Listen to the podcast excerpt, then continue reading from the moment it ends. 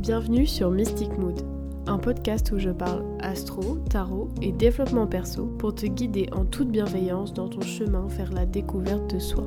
N'hésite pas à t'abonner et à me laisser une jolie note si tu souhaites me soutenir. Bonne écoute!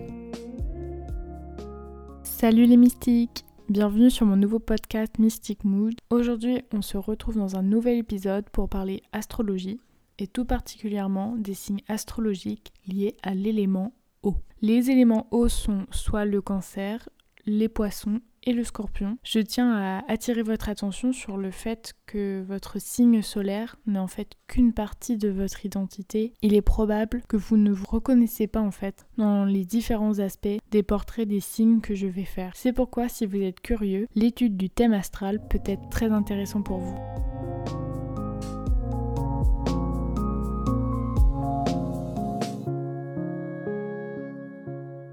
Commençons par l'élément eau. L'élément eau est le dernier des quatre éléments et l'astrologie utilise les éléments pour classer les signes zodiacaux selon leur profil psychologique. L'élément eau est une énergie féminine qui correspond à des personnes plutôt introverties, ayant un monde intérieur et une imagination débordante, une cérébralité importante, d'où leur attirance vers la spiritualité et l'ésotérisme. Dans sa généralité, l'eau permet la fertilité, l'amour, le calme, la créativité, les rêves. La vie est associée à l'eau et à sa douceur. L'élément qui oppose l'eau est tout simplement le feu.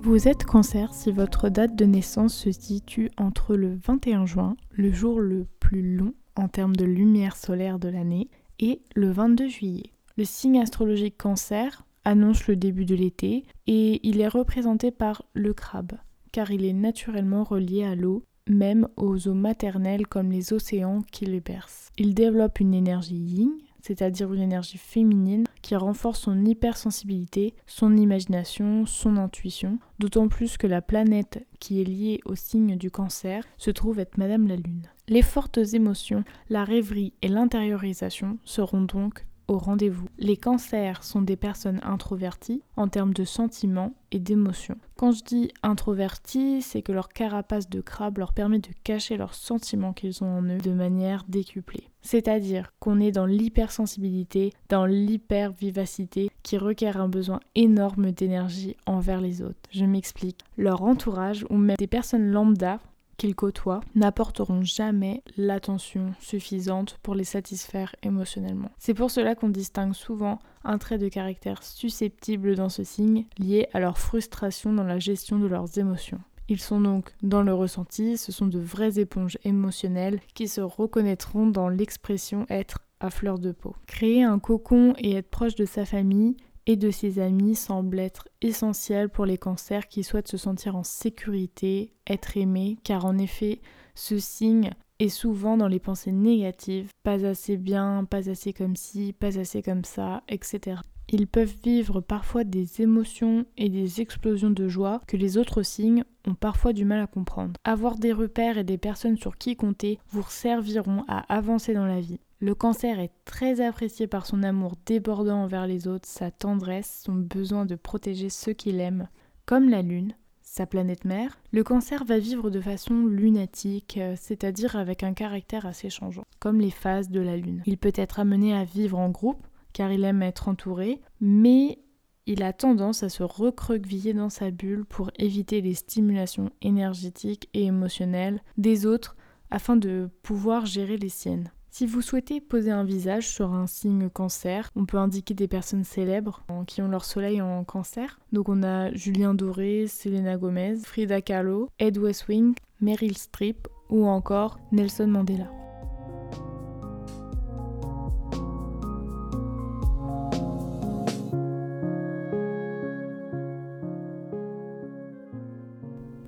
Vous êtes bien un scorpion si votre date de naissance se situe entre le vingt-trois octobre et le vingt-deux novembre. Le signe scorpion est représenté par un scorpion qui rejoint la famille des énergies yin, c'est-à-dire féminines, où les émotions sont très intériorisées, comme je vous l'ai évoqué précédemment pour le signe du cancer.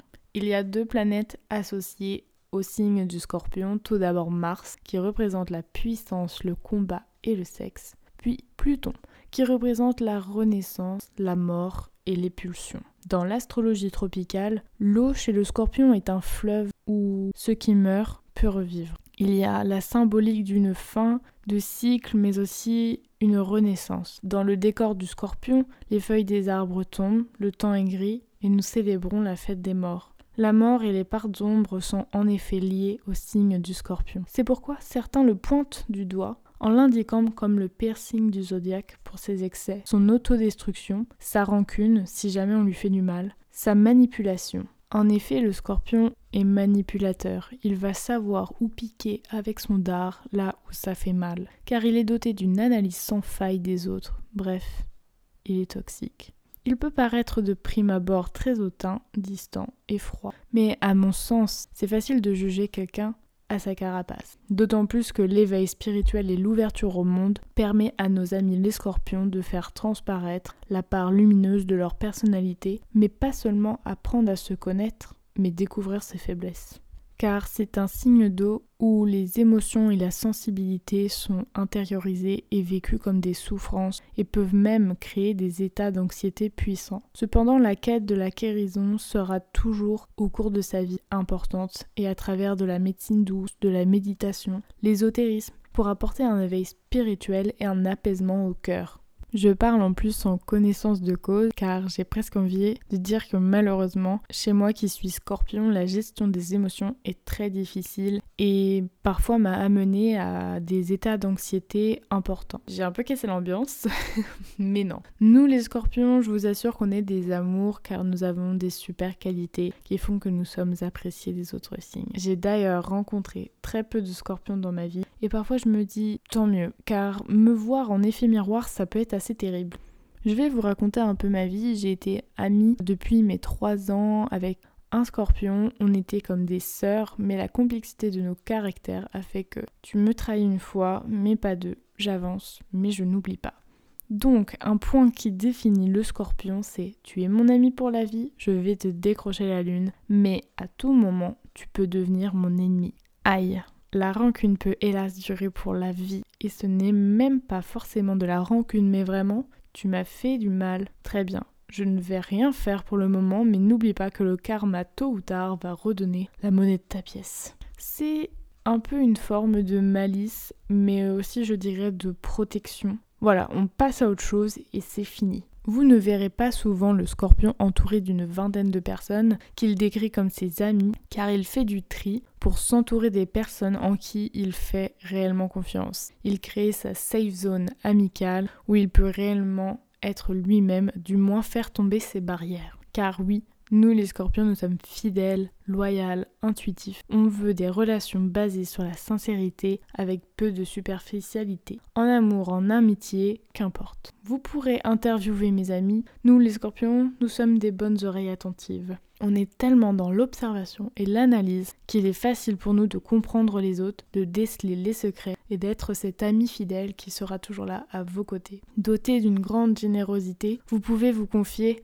en toute confiance. Mais attention, nous ne sommes pas des bonnes poires. Le scorpion a un penchant pour la créativité, l'art, l'amour et le sexe. Coucou la planète Mars. Il exprime avec son corps ses émotions excessives en ayant des relations charnelles, en faisant de la danse de façon intense afin que le corps prenne le dessus sur l'esprit. Pour finir, le scorpion peut se résumer à vivre sa vie de façon intense, passionnément, au risque des excès qu'il doit maîtriser afin de ne pas subir ses émotions. Afin de poser un visage sur le signe scorpion, nous avons des personnes célèbres qui ont leur soleil en scorpion comme Joe Biden, Julia Roberts, Leonardo DiCaprio, Kendall Jenner, Katy Perry ou encore le célèbre peintre Claude Monet.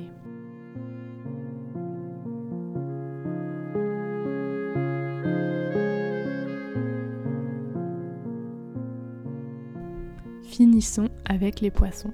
Vous êtes un poisson si vous êtes né entre le dix-neuf février et le vingt mars. Vous fermez la marche de l'année en zodiaque car une année débute sous le signe du bélier le jour du printemps. Le signe du poisson est représenté visuellement par deux poissons formant un cercle. Le cercle symbolise pour ce signe le renouvellement, le cycle, l'unité, l'éternité et la fécondité. Les deux poissons forment un seul signe dit double, comme les Gémeaux et la Balance. Les poissons sont dans la famille des énergies féminines, donc yin, c'est-à-dire une énergie qui pousse le signe à intérioriser ses émotions.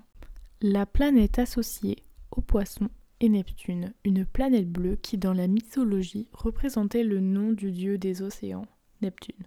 D'un point de vue symbolique, la planète Neptune représente l'inspiration, l'humanisme, l'intuition, le partage, les émotions, la communauté et l'imaginaire. Le point commun de nos trois signes d'eau est la sensibilité, qu'ils expriment souvent à travers la créativité et les univers artistiques pour justement extérioriser leur jardin secret. Nos chers poissons n'échapperont donc pas à cette émotivité décuplée par rapport aux autres signes. Mais contrairement aux cancers et aux scorpions, les poissons sont beaucoup plus extravertis, plus libres et souhaitent être aimés des autres, vivre en communauté et ils aiment partager leur joie de vivre. Les poissons seront souvent intégrés dans des groupes de potes car ils ne s'épanouissent pas dans la solitude. La dualité de ce signe fait qu'ils vont être un peu en mode caméléon, c'est-à-dire s'adapter à l'environnement dans lequel ils sont pour être intégrés à la masse, intégrés socialement avec le groupe de pairs, P A I R, qu'ils côtoient.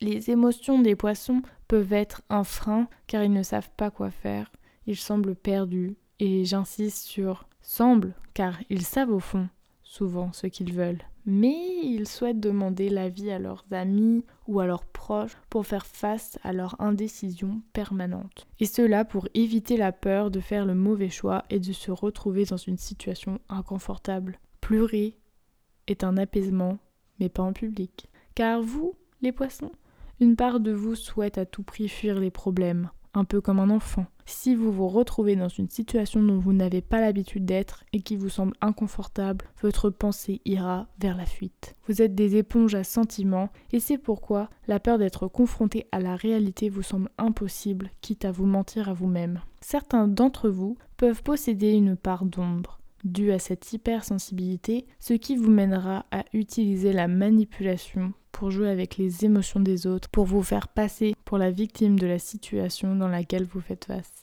Cela reste une part d'ombre que chacun peut, s'il en est confronté, peut soigner, améliorer et gérer en grandissant psychiquement ainsi que spirituellement. Comme beaucoup de signes d'eau, la spiritualité, qui peut être religieuse ou liée à l'univers et à la nature, mais aussi l'intuition, sont chez les poissons importants. Vous serez à la recherche d'une guidance dans votre vie, d'une vraie raison d'être due à votre humanisme. On va vous retrouver, les poissons, au sein d'actions humanitaires, dans l'associatif, pour répandre le bien autour de vous et vous nourrir de l'amour des autres et des belles rencontres de la vie. La générosité vous caractérise parfaitement. Nous finissons par poser un visage sur des poissons célèbres qui ont leur signe solaire en poisson. Donc nous avons Xavier Dolan, Yann Arthus Bertrand, Rihanna, Pierre Ninet, Eva Longoria ou encore Victor Hugo et même Albert Einstein.